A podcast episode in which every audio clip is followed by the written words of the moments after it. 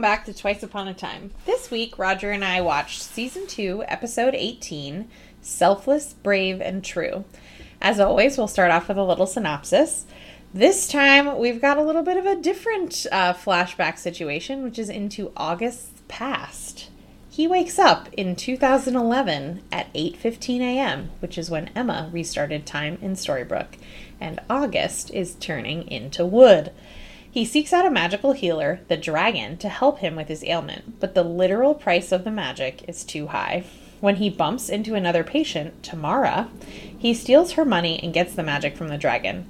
Tamara catches up with him and leaves him to his fate. But it was a trick. Tamara was simply looking for magic and she kills the dragon. Later, in New York, we see that Neal and Tamara's meet cute was no accident. In Storybrooke, Mary Margaret discovers a wooden August in the woods who is living with the guilt of what he's done.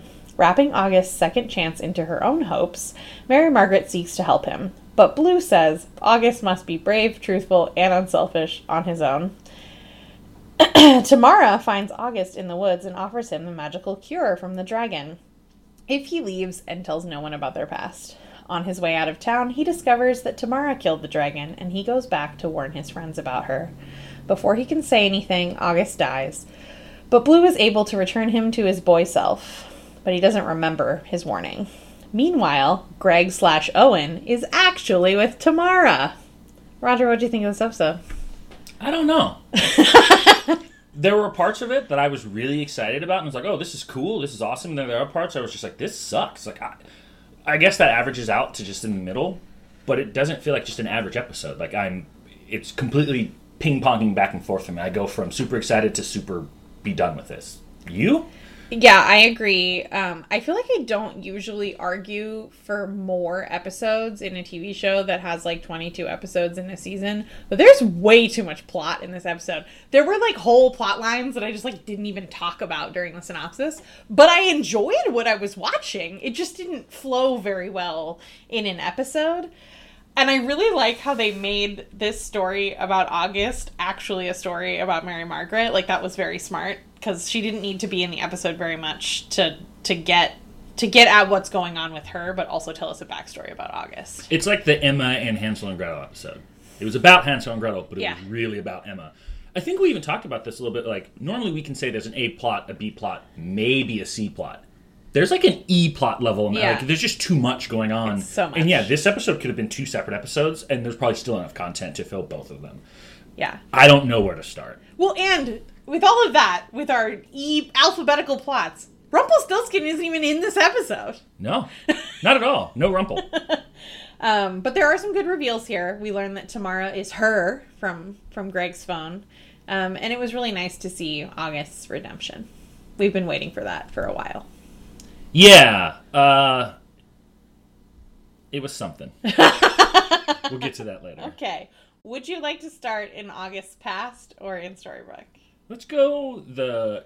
So last time I think we called it the storybook of the uh, Land Without Magic of the flashback. So I guess we'll do that Sure, Land Without Magic of the Past. of yeah. the past. Now this, as you said, is exactly when Emma arrives in Storybrooke. Mm-hmm. So that is right when time went forward. That's when that happened. Well, it's not when she right when she arrives. It's when she decides to stay. Yeah, like when the It's like whole, the first episode. Basically, when Gold hears her name. Yes, exactly. Uh, yeah, I mean, I think it's interesting from August's standpoint that he immediately know knows what's going on, but no one believes him. Though when he went to the doctor and he stabbed himself in the knee, okay, yeah, that's crazy and call an orderly. But shouldn't someone have been like, "Where's the blood"? I feel like what would have actually happened in that scenario is the doctor would have been all ready to call the psych ward, and he would have seen that, and he'd be like, "This is so weird. All the doctors need to come in here," and then they would have like immediately started to like investigate what was going on. If that were Doctor House, he would have called Wilson for a consult and be like, "Look at this," and he would have just kept stabbing August and be like, "Look, there's no blood. that doesn't make any sense." yes, um, I mean, I, st- I think they still would have thought he was crazy, but they would have investigated. But it's like they say, you're only paranoid if you think people are coming to get you. If there are people actually trying to kill you, it's not paranoia. Yeah, it's true. He's not crazy. I mean, he sounds crazy, but it's logical. Um, and then I guess an orderly in a hospital saves the day. I'm not sure if he was an orderly or just like I, I wonder if he like works for the dragon and he like hangs out in the hospital to like pick up people that like can't be helped by traditional. I don't think you're allowed to hang out in a hospital though, unless you have a job there, You can sit in the waiting room. Just all the time. I mean, they would think it was weird, but yeah. They would probably at some point. I don't. Okay. I, I, this I, is pre-COVID. I think it was weird to sit in a hospital without ever needing something, even pre-COVID. Uh, yeah, uh, he goes to see the dragon. Uh, you know, I think it's uh, a nice little twist that he runs into Tamara purely by happenstance, or was that intentional? I think it was. You mean he runs into her outside of the office, the dragon's office? where the phone falls. yeah, I think that was happenstance. You sure? Yeah, Because she's manipulating so many events. I know. never really it's know. hard to say. I don't know. it That's a could have been her because you know, like she's very good with like, oh, I dropped this thing, but like I don't know that. I mean, she should have known who he is at this point, doesn't she? Mm, I'm not sure. Maybe. I'm That's unclear as to what she knows. Yeah, uh, me too. I'm also unclear about what the dragon's deal is. He seems like omniscient. I don't like. He seems to know everything. He knows who Pinocchio is. He didn't know the range of that taser. He he did not know the range of that taser, but he knew. He like couldn't. You couldn't even see the thing that August was wearing around his neck. Like, Yeah. And he was like, "You have what about that thing around your neck that I can't see?" Oh, it's not that. It's the string that animated you. How? How does he know that? Maybe he has a storybook. Uh, book. Maybe he does have a storybook. Uh, he also, I like unclear shady dealings. Dragon. He's like dealing out magical cures to people for money. Well, but not just money. You have to both give him the personal item, which I assumed was the cost of magic, and actually they missed an opportunity to be like the price of magic. Uh-huh. Like that was a. You even almost said it, and I was like, oh yeah, the price of magic is literally too high right here. That was intentional. Yeah, I know, but like they should have said that. And then on top of that, he's like, "Oh yeah, by the way, I need ten grand." It's like, well, what do you what do you need ten grand for? Can't you just make money? Yeah. Can't you just weave straw into gold or something? Though I suspect the whole point was that it wasn't about the money; it was about the test. Yeah. So, uh, which is fine. Like, it, okay, good lesson. Though, if he can see all those things, as you said, he's omniscient. Then shouldn't he have seen through Tamara immediately? Yeah, you'd think so. Like, I'm just it, it's really this is the part that I don't like about this episode. It's at some point they're all very super smart and they're ten steps ahead, and other times they're just dumb. And it's within the same episode, within like 15 minutes of each other. And I'm like, well, who are these characters? Well, yeah, we don't get enough information about the characters because they couldn't possibly do that because there's so much plot in this episode. so much plot in this episode. Uh, I did think it was interesting when the dragon said to August, you know, like, yeah, I can like cure the symptoms, but like only you can cure yourself. Uh, which is a very, and August is just looking for a quick fix. I feel like he was saying that line at Mary Margaret, even though, like, to the viewer, that was basically a Mary Margaret has to fix herself. I know he was Yeah. saying it to August, but it Yeah. was very much about Mary Margaret. Absolutely. Um, and then August and Tamara meet in a bar. Now, that was not accidental. That was definitely not accidental. I mean, no, you'd have to be pretty stupid to carry around that much money and not have it like and make it very prominently obvious and not have it be a ploy to try to try to trick someone. and leave your purse. Like, why I can't just. believe that he fell for that. Of course, he's going to fall for that. He's a desperate soul. desperate souls fall for any trick you want. Uh, he he also yeah he can't avoid temptation when it is waved right in front of his face. He he does. Well, I think he tells uh, Neal in a previous episode, "I'm really bad at avoiding temptation," and he was really bad there. What is her goal, though? That's what I I because I don't really know what she wants from him. Like I understand that she's trying to manipulate him, and I don't know if she was afraid that the dragon would see through the fact that Maybe he she- did see through her. That actually would make more sense. Mm. So it isn't because remember when he when she goes back, sh he says you lied about cancer. Maybe when they met, he sent her away. because he was like I can't help you. You're full of crap. Yeah, and, and then she so, needed to see the magic. and she needed the vial, and Mm-hmm. he needed the vial. So I guess that was the whole point. That's a lot of uh, mental leaps that we have to make to figure out this this plot here because they couldn't tell us about it because there wasn't enough time. So while I appreciate the concept of show not tell, sometimes you gotta tell, and sometimes you gotta show more. Yeah. Because I shouldn't have to guess this. I should kind of know what happened there, and like maybe show her storming out. Like, okay, you won't give me, and then it would have made more sense. But it was, yeah, I uh it I did think it was interesting though it the fact like what is wrong with August like what actually truly ails him taking that money is only going to make it worse. Yeah. also, this is the dragon from Mulan, is from what I read. Yeah, from what I've read as well, this is Mushu, which is very different. I mean, Yeah. it just is so different. He's not a funny comedian, black man. it's also like racist isn't the right word, but it's a bit stereotypical to make him like a shady trafficker. Uh-huh. like, I get it, but like, come on. we also they also just like gave us basically no information about the dragon. we know that he's a shady Yeah. magic dealer. yes. Luckily, He's basically a drug dealer. yeah. Like yes, this is he not particularly the best representation. And like I think the character's pretty well done other than that ending where he I think it was pretty cool that he like kind of flexed, but not smart enough to be like, well, taser range has this far. So maybe just go like a foot behind that and do all this cool like levitating and then smoke. Now you get tased. And I was like, you're a magic user and a fucking taser took you out? I also was disappointed in that because, like, when the smoke started, I was like, he's gonna turn into a dragon! And then he doesn't. Especially when he's called the dragon. I was like, I want to see him be the dragon. it's been a while since we've seen a person turn into a dragon on this show. Yeah, since probably the end of season one, right? Yeah, I think so. Yeah. Um, but also, Mulan was introduced this season, so it's nice that we get another Mulan character. They don't interact, of course. No, I don't. Yeah, that uh, that was something.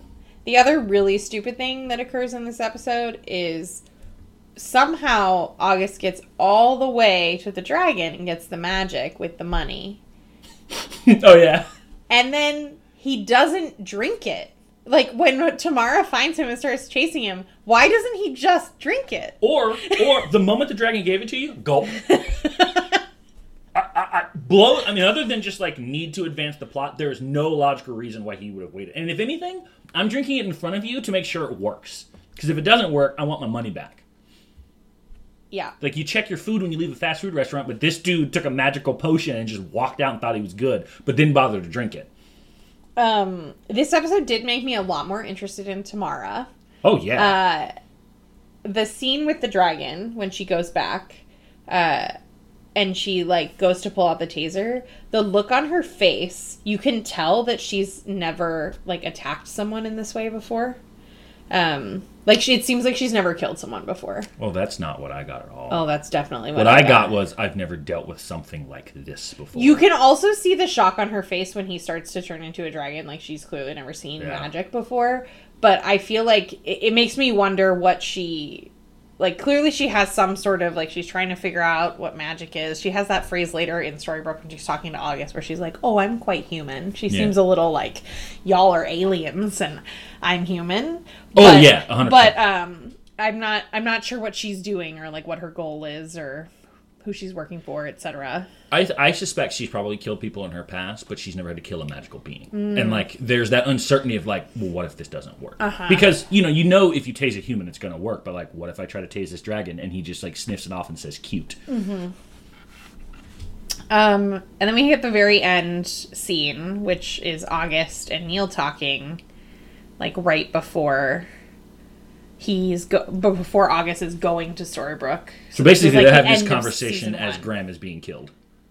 It's about that time Um, because that's the episode right before, isn't it? no, I don't think so. I think it is. August doesn't show up until closer to the end of the season of season one. I'm pretty sure it was Graham dies, and then I made the joke of we cannot. We always have to have a stubbly. I'm pretty Mm, okay, sure maybe, it's yeah, because I think at the end of the next episode he arrives into town. Okay. Um, and I wanted to talk about this a really long time ago, but didn't.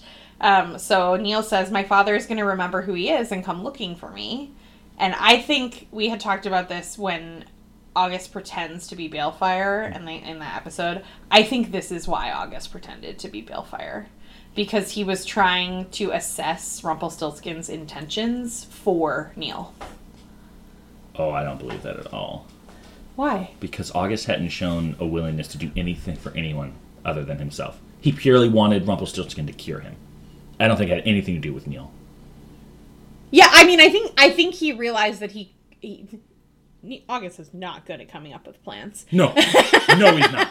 I think he was like, well, I can accomplish two things by doing it this way. This works, and it doesn't work, obviously, but No, yeah, no. I, I think his whole plan was that he realized that Rumpelstiltskin may not know who he is.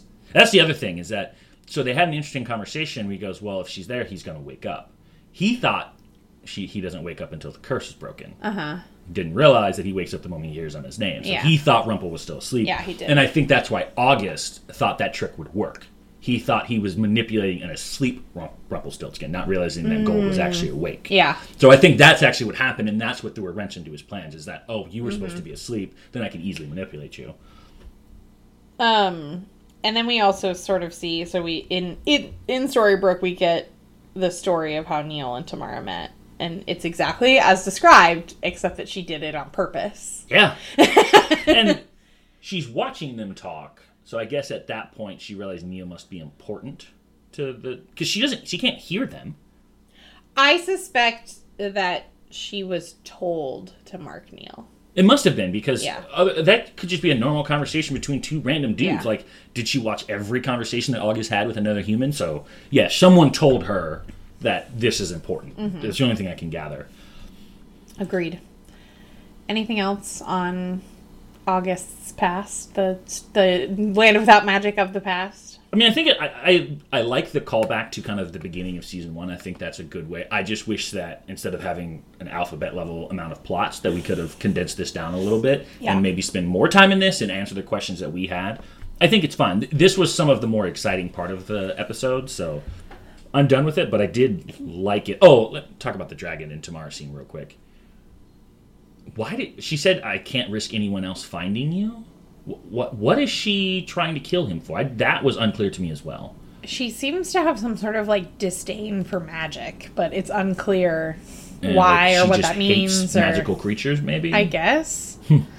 I will say, in the absence of Cora and really absence of Regina being a true villain, Tamara looks like she could be a fantastic top tier villain. Mm-hmm. I don't recall if it plays out that way, but so far I'm like, oh, she's more interesting to me already than Greg has been for the first what six episodes he's been there. It's like she's good.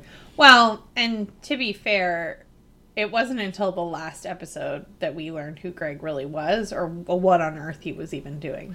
Yeah, but I just mean like she's conniving, she's Uh-huh. manipulating, she st- steals some scenes. Whereas like Greg still kind of seems like a lost little boy, which, Yeah. Mm-hmm. in fairness, he kind of is. Okay, I'm done with that part. Um, well, while we're talking about it, uh, do you want to talk about the the D plot, the, the Greg and Regina's situation? Sure. I found it interesting that Regina runs into him and doesn't recognize him. But then later she says she does now remember him because of like the thing on like why did that trigger them? Yeah, it's interesting. I mean, she does instantly say you seem familiar to which me. Which is fair, yeah. um so she she noticed something. I think maybe just after thinking about it and maybe like coming across the thing, she realized who he was. also, how many strangers have you come across since your time in this land? Exactly. Four? Could only be so many people. Also thought it was interesting that she's still calling herself the mayor. Did she move back into her office after being asked to leave? Like after Remember the whole- Cora and her moved in. Okay, right. Okay. Which was a question I had because she even said I was leaving. She was packing up and mm-hmm. going. They didn't reelect her, she just reassumed control. Also, he she just might be pretending for an outsider anyway, just to flex some power. Sure. Um, and she sort of. I, I- I wonder if if I think the reason that she came to talk to him was not just to thank him. I think she was like trying to get some information out of him. Um, and then he has that horrible line, which sounds like what I always say about Rumpelstiltskin. He has a soft spot for little kids in trouble. Yeah. Doesn't sound right. No, it sounds wrong. Though, at least in his defense, he was the only responsible adult who was like, "Hey, there's a random kid in the woods with a backpack. Maybe an adult should be involved, especially when that backpack was filled with dynamite." Yep, that's true. But yeah, no, the line I just was like, this sounds like Chelsea talking about Rumple. It's horrible sounding. And then we get bad liar Regina. Oh my god, such a bad lie. Uh, I, I just don't, because he, he says you look exactly the same, like exactly. And she says monthly juice cleanse does wonders for the skin. I actually love how bad that line is because she even like touches her face and says it, and I think that was the first time that she realized that like, oh yeah, I do look the exact. Because I think had she thought about that, she probably could have just used some magic to age herself. It just didn't even occur to her because she always looks like that. Yeah. Um, so that was really funny. And then I think there's like two more times that she tries to lie, and it's just so blatantly bad. And- But she does threaten him very subtly, contrary to what you might think. People can just disappear. That is not a subtle threat. That is about as direct of a threat as you can get without saying "I will fucking kill you." Like I will destroy you. that's the only yeah. I also, it's interesting to me. She goes to touch him, like almost like I thought also thought that was weird. it was. It was. This had like very evil stepmother energy. It was very uncomfortable, which I guess you know, well done to both of them. What's interesting to me right now is that um, in this scene, we're supposed to, and I feel like as the viewer, Owen is the victim here. Like he was the one who did nothing wrong and got screwed. Regina's the monster. So like, okay, good job of setting that up. That like he's here looking for his father, and Regina was trying to kidnap them, or I don't know what her plot was in Welcome to Storybrooke, but it was insane. Right? Like, just stay with me and live here forever. Crazy lady. But then they flip it at the end, and we find out that Owen's with Tamara. So I'm like, why did you do all this excellent job of setting him up as like the victim who's just looking for his long lost father, and then have him actually be the villain here? Like, this is confusing to me. Why? Why the double back and forth? Um, I mean, I think it's a we never we don't dive into this enough, but it is it is fitting. I mean, uh, for a story that's about revenge or evil isn't born, it's made. Yeah, Um, so like Regina made him this way. but he doesn't know his father's. Like he, all he knows is that I haven't seen my father. And Right. oh, that's the lie that she tells. Oh, he just left. yeah, he just left and never came to find you. like that doesn't make sense. yeah, and and I think that's fair, but if like this scene, I don't know that you should portray him nearly so much as like just the still good doting son looking for the father if your plan was to be later that he's actually the affair having like outsider who's an intruder. Like it just seems too back and forth too quick. It's very soapy. Yeah. Well, and I mean, Tamara is her like big reveal. Yeah, that's a big reveal. We've been waiting to know who her is since Greg got in that car accident. Yep. Um, and this is like a very deep con that they've got going on. Like Tamara, unclear like how involved Greg is in the con itself or like whatever it is that they're trying to do. I mean, obviously he's involved, but Yeah. we don't we don't hear them like talking about it really, other than that she's there and they kiss. Uh, but God, poor Neal, like poor Neal. How did he fall for this? I mean, it's not hard to fall for a beautiful woman. Yes, but he's a con artist. He should know better.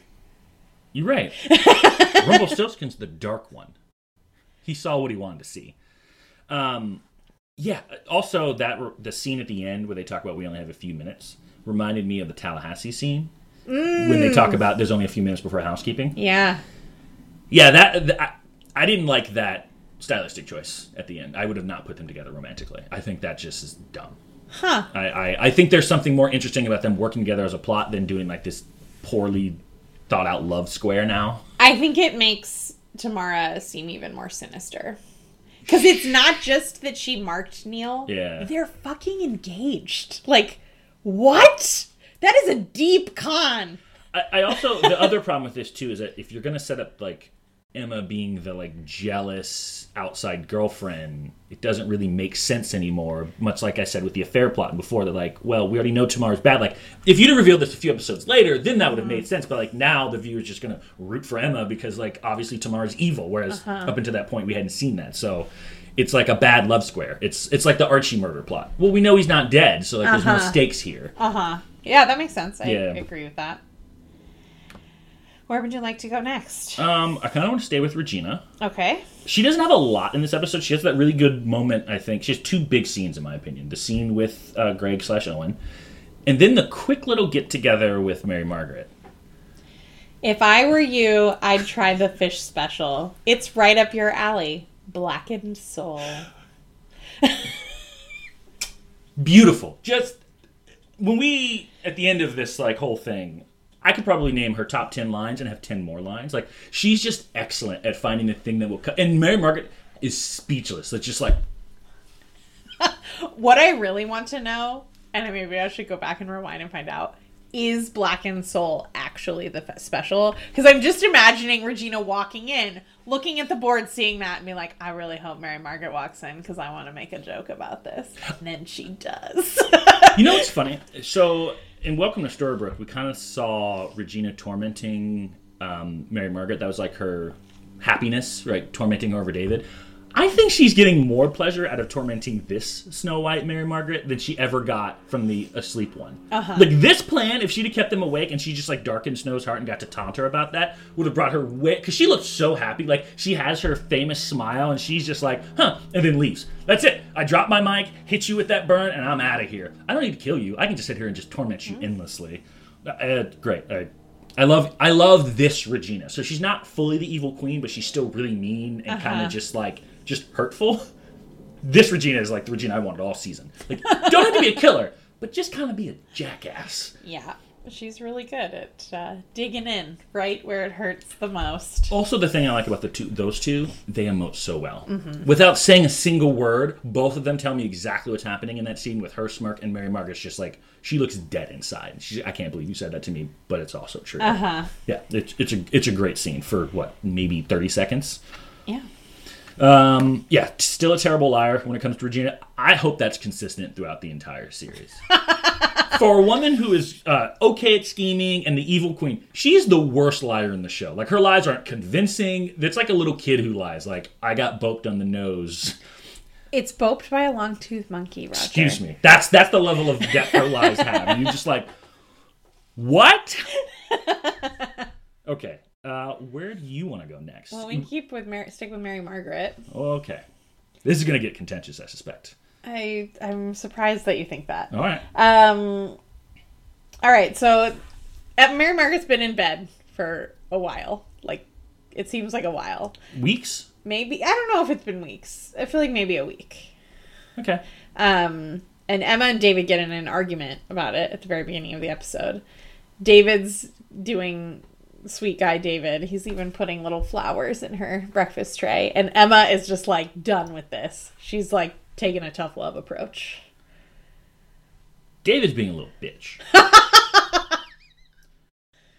and I appreciate that, like, watching your love suffer must be difficult. But Emma's right here. Like, at some point, Oh, yeah. you need to get up and get the fuck over this. Mary Margaret is definitely being ridiculous about this. Yeah, I get it. You should have manipulated Regina to kill her mother. However, you re- manipulated her to kill the woman that killed her true love. Get the fuck over it. I used Regina to kill her own mother. Yes. Painful line. However, I guess I just don't understand this level of care for a woman who took so much from her. Literally, Cora is the reason her mother, father, and I can't remember what her uh, maid's name was. Johanna. All three of them murdered because of Cora. I it's I don't think it's about that at all. Like killing someone is a big deal. Yeah, they killed trolls before. I mean, they have. There, In, there's, in combat. yeah, this this this this in battle bullshit. Like killing someone is killing someone, whether you do it with a sword of a blade or like you shoot him in the head or you poison him. You took a life. Like it's not a huge distinction between we got into a fight and I killed you. I think a soldier would disagree. I guess, uh, but I don't know that your heart would disagree. Like I think it would. I will say this: people who like people who are soldiers, from what I've been told, struggle with killing someone. Like, Yeah. So like whether you do it in battle or out of battle, that struggle is still going to be there, and they've done it in battle and somehow not struggled with it. So if you're okay with killing in war, which it is killing, like some people say war is just a crime. Killing shooting a gun at a line of soldiers or obviously they're not shooting guns, but you know, Sure. it's different than holding a gun to someone's head and intentionally pulling the trigger. I mean, I guess It definitely is. if you and I engage in a duel, is that war or is that are you are you throwing a gauntlet? Ha! I mean, right? Like if it's a duel and it's one on one, that's me taking a life. Now, I may have had to do it to save somebody else's life, but it's still the act of taking a life. Um, and more so, it's not.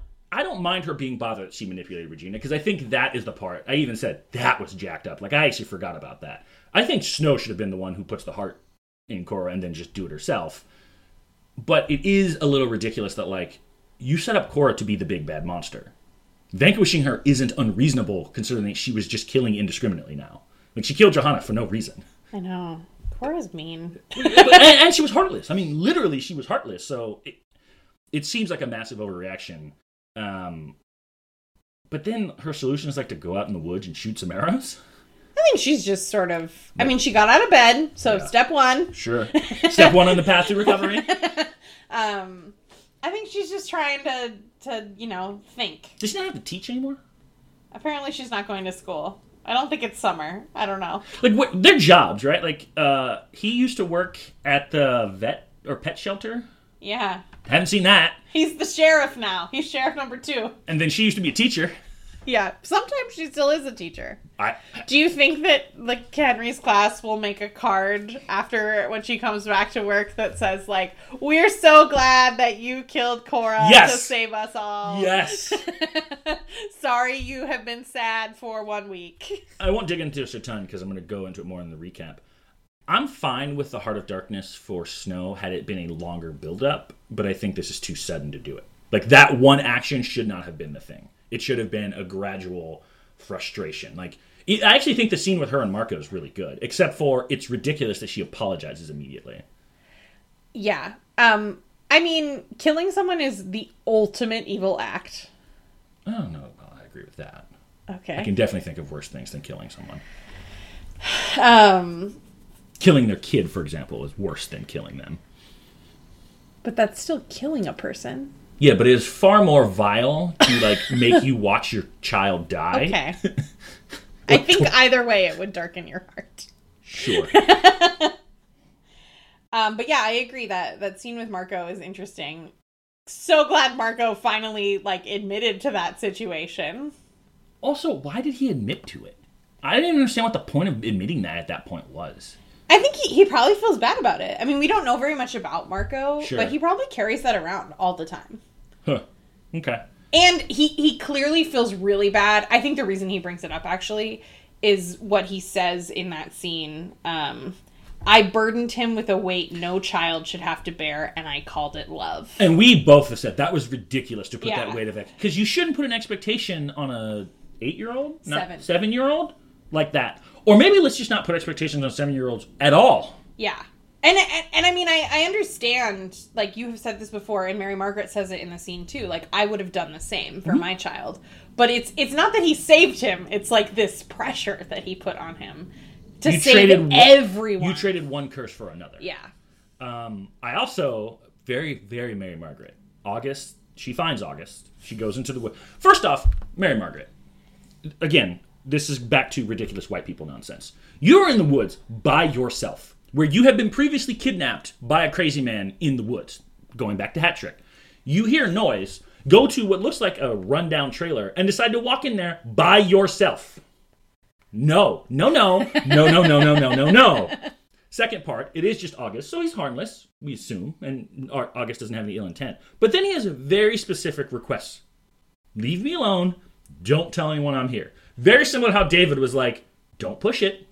and she probably took just as long to disregard David's request as she did with August. What does she do? Immediately runs to the diner and tells everyone. I mean she's she's ultimate projecting Oh, about yeah. the situation with August I mean their conversation is so painful to her when he says you don't have to worry about forgiveness or redemption you'd never do anything like this and she's just like shit I did that Which is funny because it wasn't even the first time she went to do something like that. I mean, we literally saw in Heart of Darkness she went to murder Regina. And took the shot. and she really she really wants August to have a second chance and find redemption here. Yeah, herself as Yeah. well. Um I it, yeah, I mean she instantly just does what he doesn't want her to do. She is. So Emma's inability to listen clearly came from her mother. Well, and the especially because what Mary Margaret asked for was to be left alone in the woods. Yup. And David honored that request. Yup. and then she like immediately doesn't honor August's request. I'm a little worried. Where did this like trailer come from? It's probably just in the woods. Like before the curse was cast? Maybe it was Owen and. uh I mean, I don't know. I, I that I could see that like a broken down trailer. Somebody could. It might be Jefferson's. I don't know. I also think it's really cute that August still calls Marco Papa. Even as an adult, calls him Papa. Doesn't uh, Neal call? Um, yeah, he does. Yeah. No, I mean that Yeah. that kind of makes sense. He's also, I believe, he also talks about how ashamed he is. So that I think that was an Yeah. interesting character development. That August was so ashamed of his failure that he didn't want to face his father anymore. Which is like, maybe, and this is not Marco's fault. This is the Blue Fairy's fault. Like, don't put that condition on him. Like, that's ridiculous. I know. People are I- gonna make mistakes. It's it's interesting the first few times that I watched this, and maybe still now, it's unclear to me if Blue Blue's power is actually very limited and like she can't perform that magic unless it has some sort of condition if that it. were the price of magic and that would have been explained, then I agree with you. Like, hey, I can only do this, but you have to do this or it will revert. But it sounds like she made the choice Mm-hmm. Right. as opposed to the choice that was made because that's the cost of magic. Yeah, let's just keep putting these like really difficult things on seven-year-old boys. And like, remember that in the previous episode when we get like Pinocchio's backstory, and he's like messing with the clock and like the cricket, and he's so scared. He's Yeah. like, I didn't mean to do it. Please don't turn me into a puppet. Which is funny because they, uh, I think Marco at one point had said we talked about this, so he'd clearly done it multiple times. It's just, I yeah, it's a lot to put on a little kid, but it is nice to see, because August has done some shitty stuff, like as a Yes. as an adult, and not just as a kid. Like as a kid, fine. Like I understand you were seven years old, you wanted to run Yeah. away from the mean foster man. Um, but as an adult, you know, he stole twenty thousand dollars that Neal stupidly gave him. Uh, he blew it in Phuket. He stole money from Tamara. sorry, how did you pronounce that? Phuket. That's not how I pronounce that. That's definitely how you pronounce Phuket. Lies. Puckett. Sure.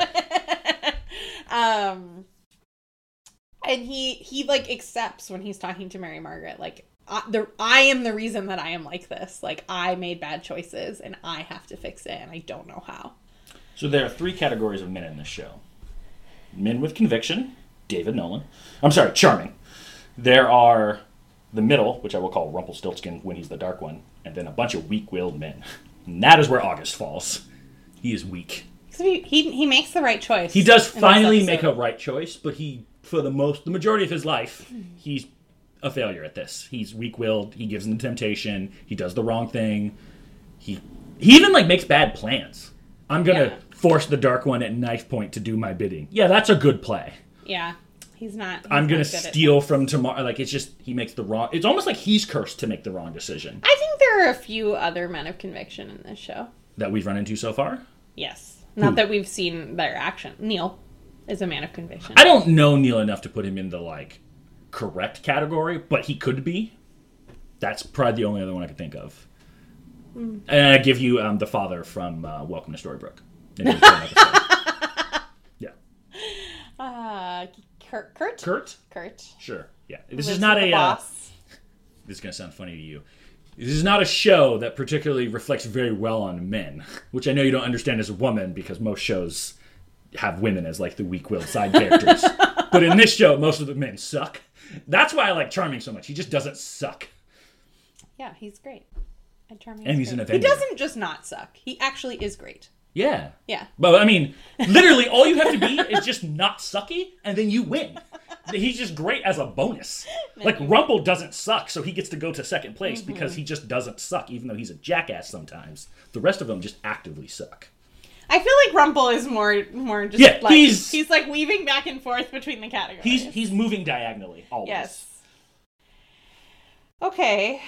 Um Um is how I feel about this entire episode. well, I have so many notes about so many different interactions that I'm not even sure where to go now. I want to stay with Mary Margaret because I want to talk about Mary Margaret and David. Great, let's Yes. do that. Perfect. I want your thoughts on that conversation with David at the end. Okay, I'm not sure why you think that I'm going we're going to have a disagreement about Okay, this. Sure. Mary Margaret absolutely should have told David about what was going on. She tried to kill herself and didn't tell David. Uh, always love the little, like, you can't get mad. Okay, I promise. Immediately he gets mad. Which I thought was a nice play to don't push it. Yeah. Immediately pushes it. And then he, but then my favorite part is he says, I'm not mad. Which is unreasonable after someone told you they went to go kill themselves. Right. But but I love how he like is mad as he's saying I'm not mad. What- what's, what's funny, right? Like, if you ever gotten into an argument with someone who's like, "Don't get mad." I'm not mad. Like, well, you can't tell me. That. It's like telling someone to calm down. It doesn't make me calm down. I really love how they play off of each other though, because this has happened in the reverse before. Oh yeah. Um, and and her response very calmly is just, "I can see that." um, I, I, I also, I mean, the other ridiculous piece of this conversation is that they are having this very serious conversation in their loft that has no walls, while Emma and Henry are in the house. I mean, this isn't the dumbest thing they do in public, so it's fine.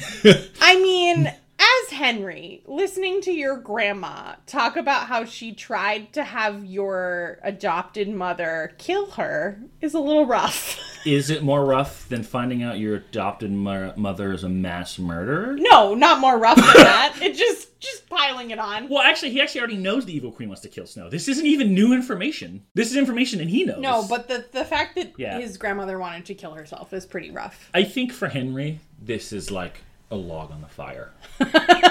He's like, nah, whatever. Could be worse. I mean, if they have family dinner, the amount of people that could be like, I've tried to kill you is probably just an infinite amount of strings, right? Rumple and Regina and and Charming and Snow. I mean, it's just like, yeah, pretty much everyone here at some point has tried to kill one another, literally. Uh, Other than, I guess, Charming and Snow. That's the only two people who've tried to kill each other there.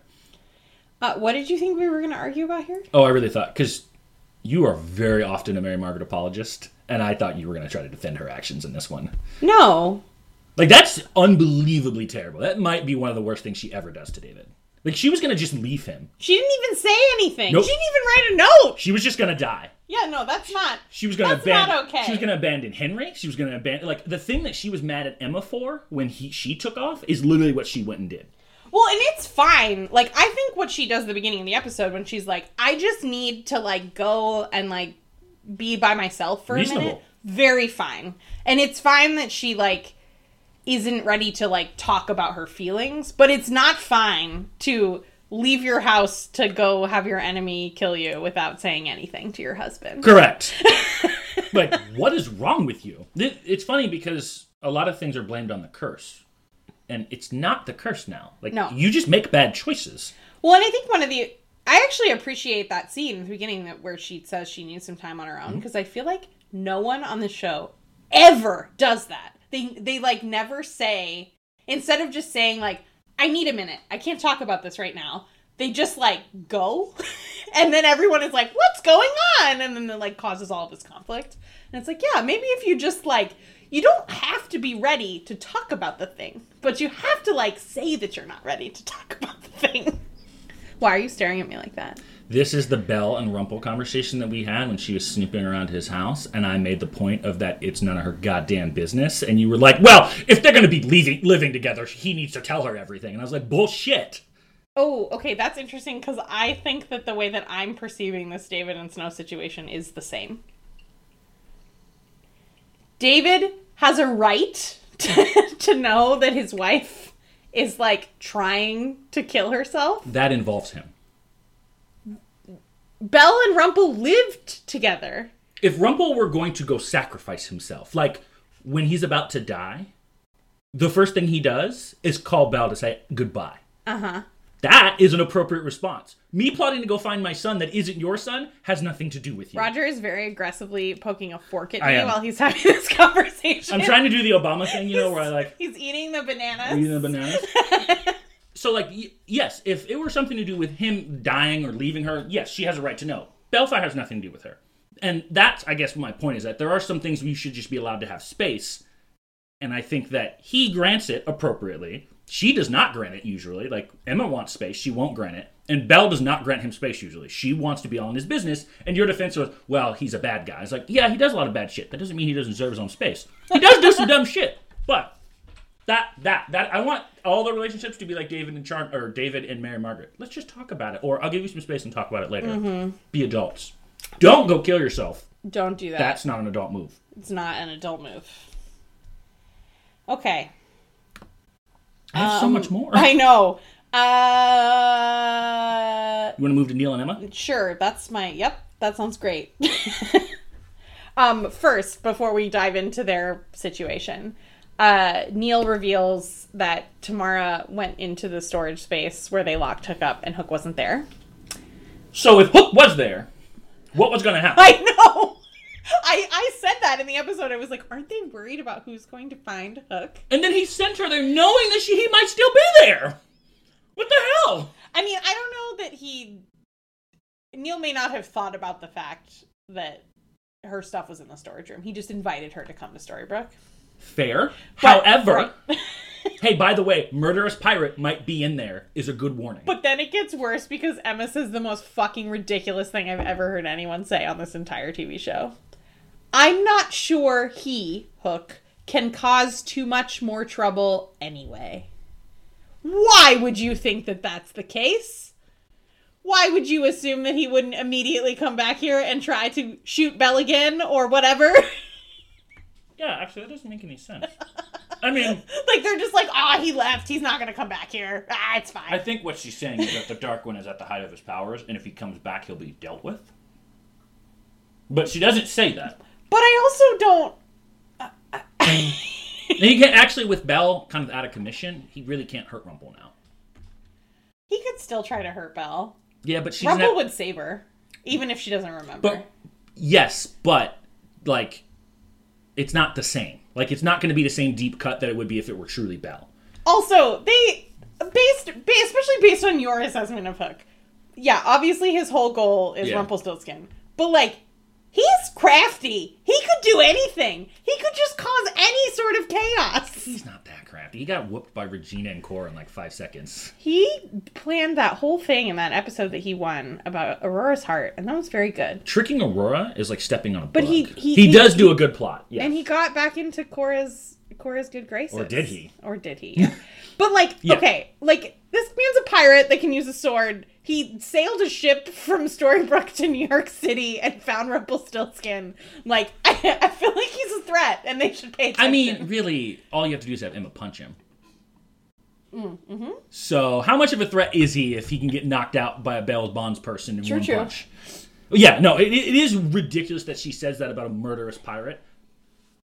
Just leave that line alone. Like, you could have just cut that and been like, that might be a problem, and then just move on. Because, yeah, where the hell is the murderous pirate? who knows? Okay, so then they have this initial conversation where Neal says that Tamara is coming to Storybrooke, and Emma sort of freaks out because she's like, "Um, what are you gonna do when she like sees a werewolf running down the street or any other magic that happens?" Yeah, it's funny because I think they're trying to play this as what she's saying is I'm looking out for you and her. What I'm really saying is I don't want you two together so I can be with you. But it doesn't come off very well. I don't. Yeah, I agree. It, it's just weird. It- I- yeah, I mean, all of her points are like valid, but we very clearly know that has nothing to do with why she wants Tamara to not come here. Yeah, And also, yeah, and his point is like, oh, I didn't think about it. It's like, what the hell do you mean you didn't think about it? Your dad's the dark one. That's like the first thought. thought You spent this. What 200 years running or something like that. You can't tell me that's not top of mind of like the crazy shit that happens in Storybrooke. I think you just nearly watched your father get murdered by your by Cora. It's like, what? Well, and then Emma makes like a complete 180, which is entirely about her own feelings. Uh, which actually, even further evidence of the like jealousy situation, because she's telling him to tell her the truth. Yeah. Because like she wanted to know the truth. Yeah. And not because she's like trying to drive her away or whatever. Like she's like, well, you can't just like lie to her about all of this shit. because it hurts when you lie to someone. Yeah. Yeah, that's what she's essentially. She's she's actually like uh, digging at him by like, yeah, it sucks when you find out on your own that you know Pinocchio told you to abandon me. That's really what she's saying, and she's getting at Neal that way. I don't know. I don't. This I don't like this Emma. This Emma's not interesting to me. Mm. She comes off as other woman type.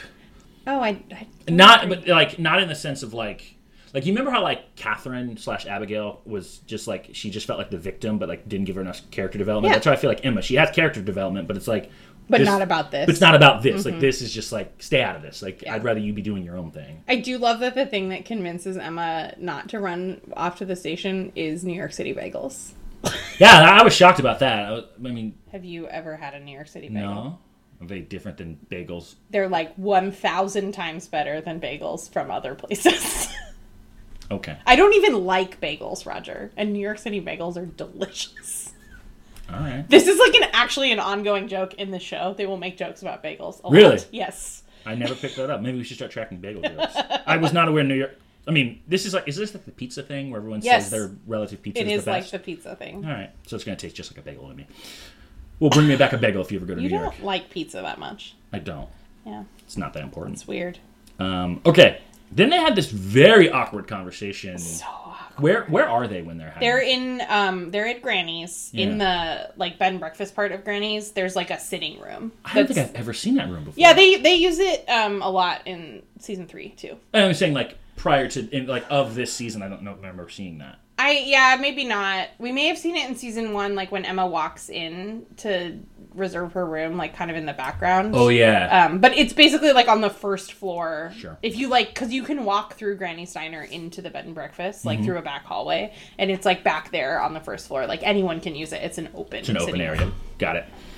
Um, yeah, so that conversation is just cringe levels of awkward. Like everyone's kind of silent. No one really has anything to say.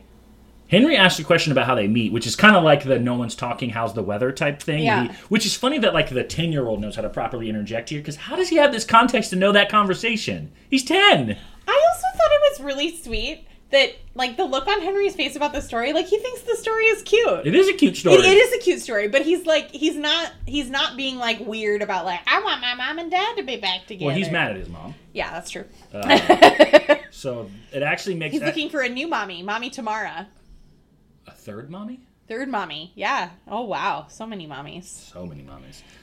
Uh, I also love when they're leaving. Emma says, "I've got to drop Henry off with his grandpa," which like. If they actually saw who Henry, if Tamara saw who Henry's grandpa was, how would they explain that? One of his grandpas. One of his grandpas. Because you can have two. You can have two.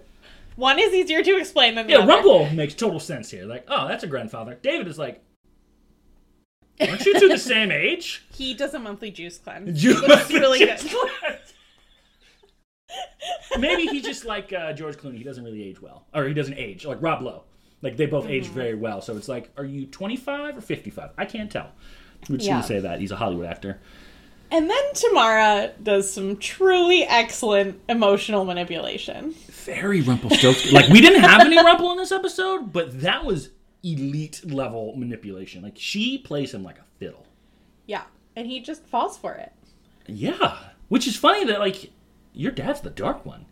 You know how this goes, and she like turns it on him and bland, and it's like maybe she. I'm not sure if that was true. Like the didn't want to hear the story, and like he didn't look like he showed emotion for Emma like that. Like from from the interactions that I've noticed, he doesn't seem to particularly have like a huge fondness for Emma in the sense that he's pining for her back. Agreed. And so it's I weird. mean, that- at least visibly. at least not visibly, yeah. So it's Yeah. odd that like Tamar is able to pull that string and he like falls for that. And he's like, no, it's and he even says it's not like that. And like it hasn't been like that in years. Mm-hmm. I don't know. It, it's weird. It is. I mean, it is interesting. Based on what we've seen, I agree. I don't. I don't see a lot of like pining looks or Yeah. anything like that. Especially not from him. Um, Or really but her. we. I mean, we do know, and Tamara doesn't know this, but based on his what he tells August, um, he he got no closure from what happened to Emma. That's fair. Um, so he he loved her. Yep. He had to let her go, Yep. and then he didn't get to speak to her again. So, So- that's not that's not good closure. it's unresolved. yeah. It, It's it been a long time though. I mean, it's been 11 years. Eleven years. They don't look at each other the way like Snow and Charming look No. at each other. Where like Abigail Does anyone? like, I would say Rumple and Belle look at each other like that when they're happy. yeah, I agree. Yeah. I don't. I, yeah, not quite the the electricity between Snow and Charming is. I don't know. I've never seen David run like a schoolboy. That's true. That's true. It's next level. Um, and then Tamara, the thing that Emma was afraid of happens immediately. Tamara is in Granny's diner, and Snow comes in to talk to Marco and Emma about August, and she says shit about like how he's turning to wood, and Tamara instantly overhears it. Yeah, well, I'm also curious about like what is it that they're so freaked out about about strangers hearing this? They're like, I- well, okay, I don't think it's just hearing it. Like hearing it, they might be like, "These people are fucking crazy." All right, When they see it, though, but what are you gonna do? tell people. And they're gonna do what? come and create it a theme park like I Emma says. people usually can't find the town. no, they can now. Because the curse is over. Okay. Because like Owen, like flashback, Owen couldn't walk back right where they were. Yeah, but the curse was still active. I don't think it's Storybrooke is not No invisible longer now. hidden anymore. Yeah, like if you are driving on that road, which seems like a state highway to me, um, you will see the sign that says entering Storybrooke. I feel like with people with magic though could deal with that problem. Just gonna go. I feel like Regina and uh, Rumple could put up some sort of like, nope, not here anymore. Go It, away. it'll be like in um in the in Thor Love and Thunder when they when they go to the the town new Asgardian. New Asgard and and there's like it's like a fucking theme park. Like they have like boat rides and like people come and watch the Asgardians do Asgardian shit. Ah, that'd be cool. But th- that's also in a world where people have accepted That's that fair. there's superheroes and no, that's real. gods from other realms, etc. I mean, though, like, what happens if you don't accept Thor? He's still bigger, stronger, faster, more powerful than you can summon lightning to his hammer and whoop your ass. Like, oh, I don't accept the evil queen. Cool. Either leave her alone or end up in a ditch. Like, people can disappear. It's true. It's true. Um. All right. Wow. I've gotten through some of my notes here. Look at that. I've, I've actually hit surprisingly most of the notes that I needed to. We The haven't only- talked about August and no, we did talk about We August did. in Tamara's conversation. The one thing I wanted to say is that at the end, unless you have more, I was just gonna kind of jump to the end of the episode, like where Tamara meets. So August, like when he makes the correct decision at the end, and he comes back. Why did? How did she know that he was in the um, police station? no fucking idea. She just appeared out of nowhere, like. Um, she might actually. She might have a tracking thing on her car. Mm, okay, that's fair. It almost made me wonder if she was a witch. Oh, Yeah, it, it would be. that would be fun. It would have been fascinating. Yeah, it- like if she's someone fr who has a real beef with this, like she's from a different kingdom, so that would make sense why she's able to do the random stuff she's able to, and maybe she was cast off her own self. Who knows? Um, because yeah, she appears out of nowhere, again cuts the line, and then tases him. He's made of wood. yeah, I That shouldn't kill him. I don't know. It's wood. Electricity. I mean, I guess you could split it. I, I don't Yeah, because he doesn't. He doesn't die. He just gets burned. I guess he probably maybe he does have a heart.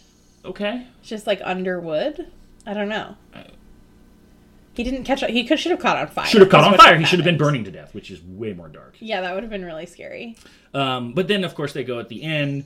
Instead of immediately warning them, "Hey, murderer," he like wastes some of his precious few words saying something to, To his Mar- papa.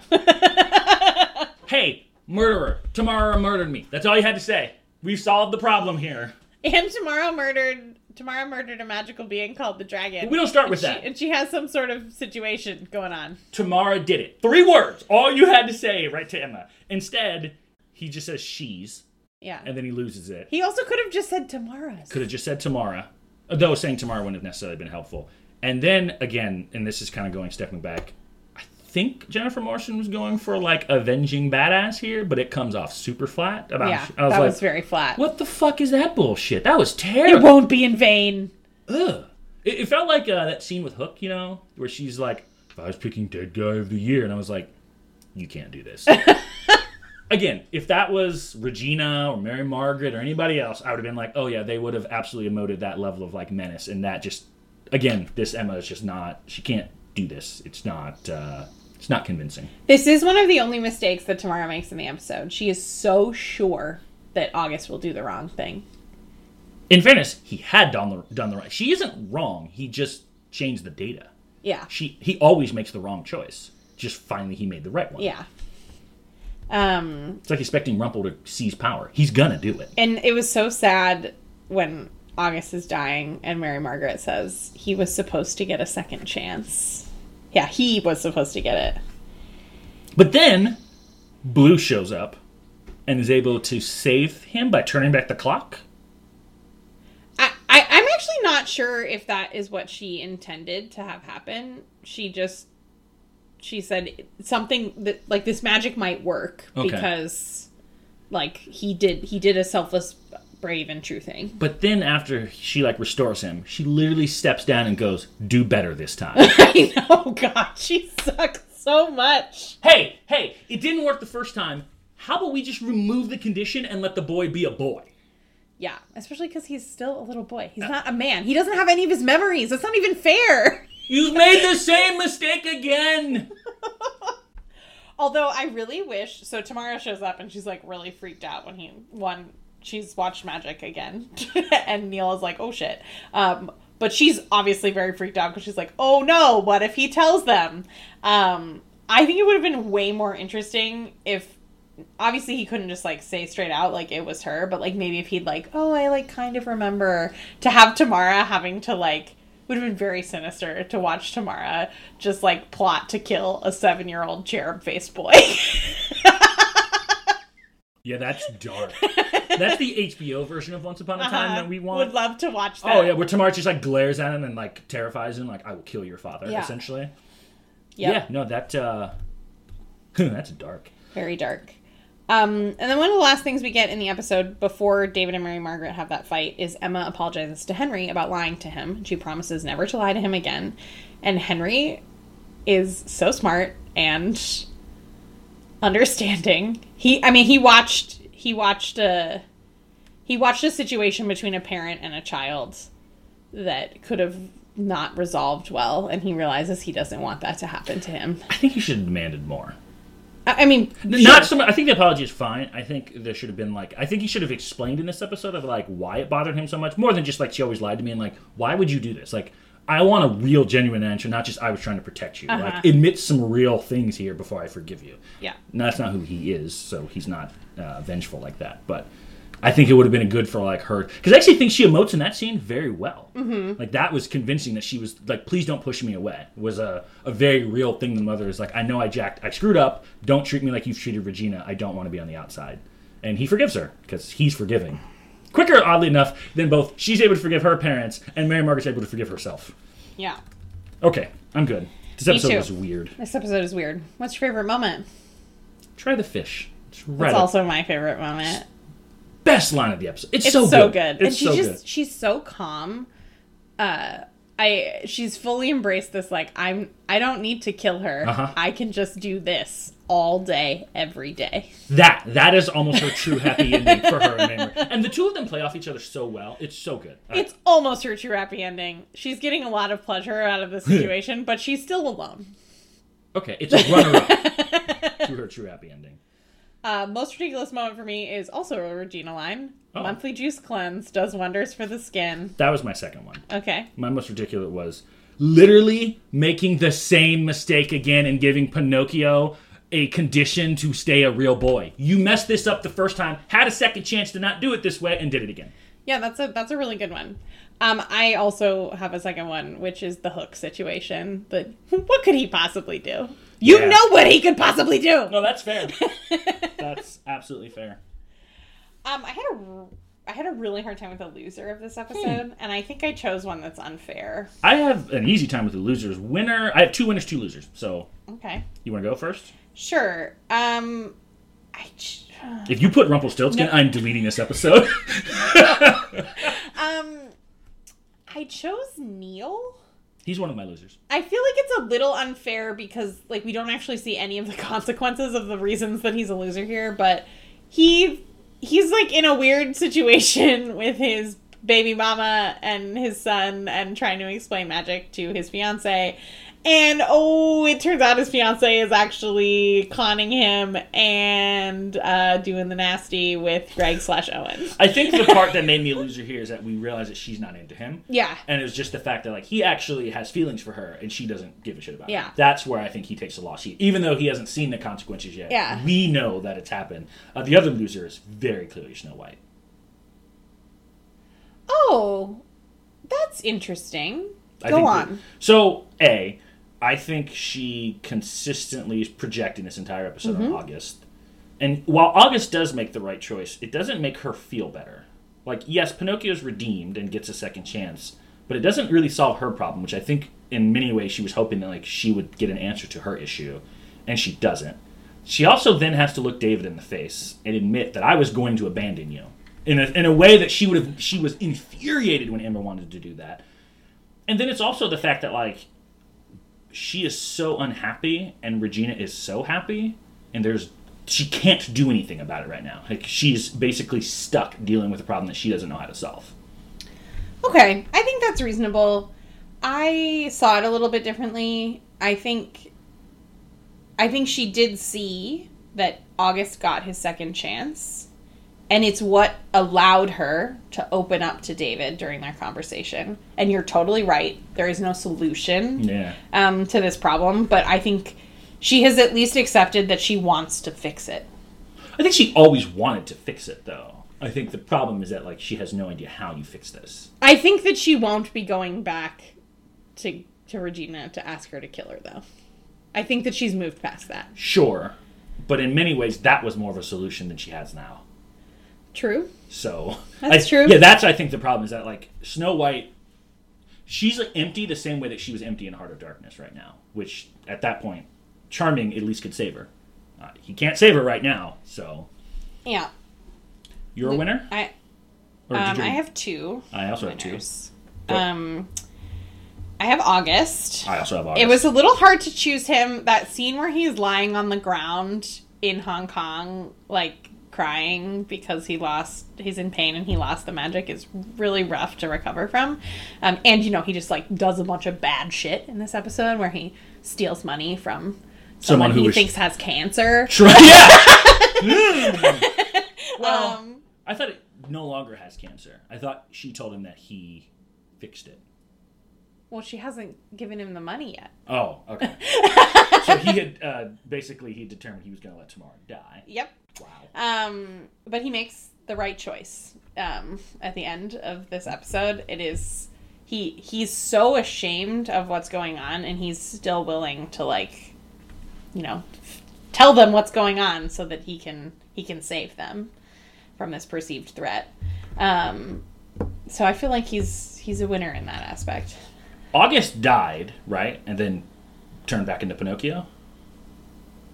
Yeah, I guess. Yeah, that's also what that's also what happens to Pinocchio in the Pinocchio episode. Oh. He dies in the water. And then and then he turns into a real boy. got it. Okay. Mm-hmm. Who's your other winner? Tamara. That's also my other winner. Um, I almost didn't choose her because she got very lucky that he did not remember. Um, because she would have been fucked if he remembered. Because she couldn't have, like, they were all standing together. If he remembered and said, "Oh, she did this," um, she wouldn't have been able to stop him before he could say that. uh, but she plots expertly in this episode, and Neal has no fucking idea. No one does. I mean, she's she was so excellent at plotting in this that it makes me wonder if she's playing Owen.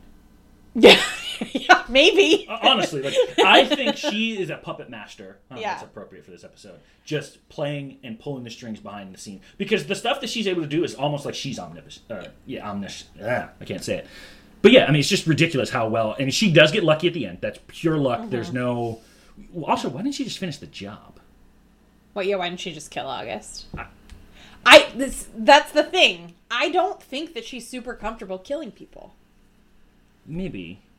Um, I because I that look on her face before she kills the dragon, like she wants to do that because she thinks he's like a scourge to humans, but I don't. I killing someone is hard. it's so much easier to lock up pirates in storage rooms. It's much easier to turn them into a snail and step on them. too. Yes, that's true, as Rumpel says. Yeah. Uh, okay, so next week we are going to watch season two, episode nineteen, Lacey. Yeah, buddy. Uh, what are you looking forward to next week? It's a Rumple and Belle episode, but it's not annoying Belle. Mm. Good Belle. This is the Belle. I never want her to change from this. Oh, I find Lacey to be incredibly annoying. Are you kidding me? Lacey ranks like number two on my favorite women in this show. It is Regina and then Lacey. If I got a Rumple and Lacey spinoff for like 13 episodes, five stars. But I did write the thing that I'm looking forward to next week as just Rumpelstiltskin. We didn't get any this week, and I want Rumpelstiltskin. Um, I also distinctly remember there being a conversation between Rumpel and Regina that I'm very excited about in the next episode. I, I kind of want to see more Rumple and Belle. Okay. Oh, no, I'm sorry, not Rumple, but Rumple and Neal. Yeah. And I'm also Rumple and Tamara would be interesting to me because so they went that route with like Emma suspicious. I think it'd be much more interesting of a story if Rumple were the one who's suspicious, but he's more hesitant to say anything because he doesn't want to alienate Baelfire. But he's also going to see a con artist much better than anyone else. Mm-hmm. So he's probably going to be the one who's like, "You're full of shit," and then she could even be like, "But you can't do anything about it because if you say something, he's never going to forgive you." Mm-hmm. That would have been an interesting story as opposed to making Emma be the person involved. Uh-huh. But you know, it's not very soapy. I also really want to know what Tamara's gonna do. Oh yeah, I'm very. What is her tomorrow. plan? What's happening? What What are her and Greg gonna do?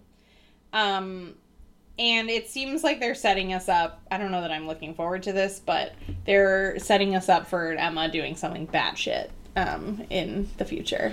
I also want to see if the dad's alive.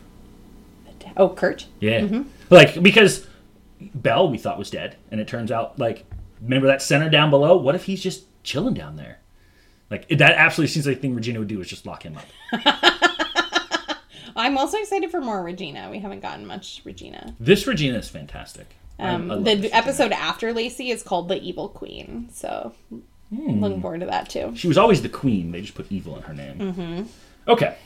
Um, well, please be sure to join us next time when we watch season two, episode 19, Lacey. We'll see you next time.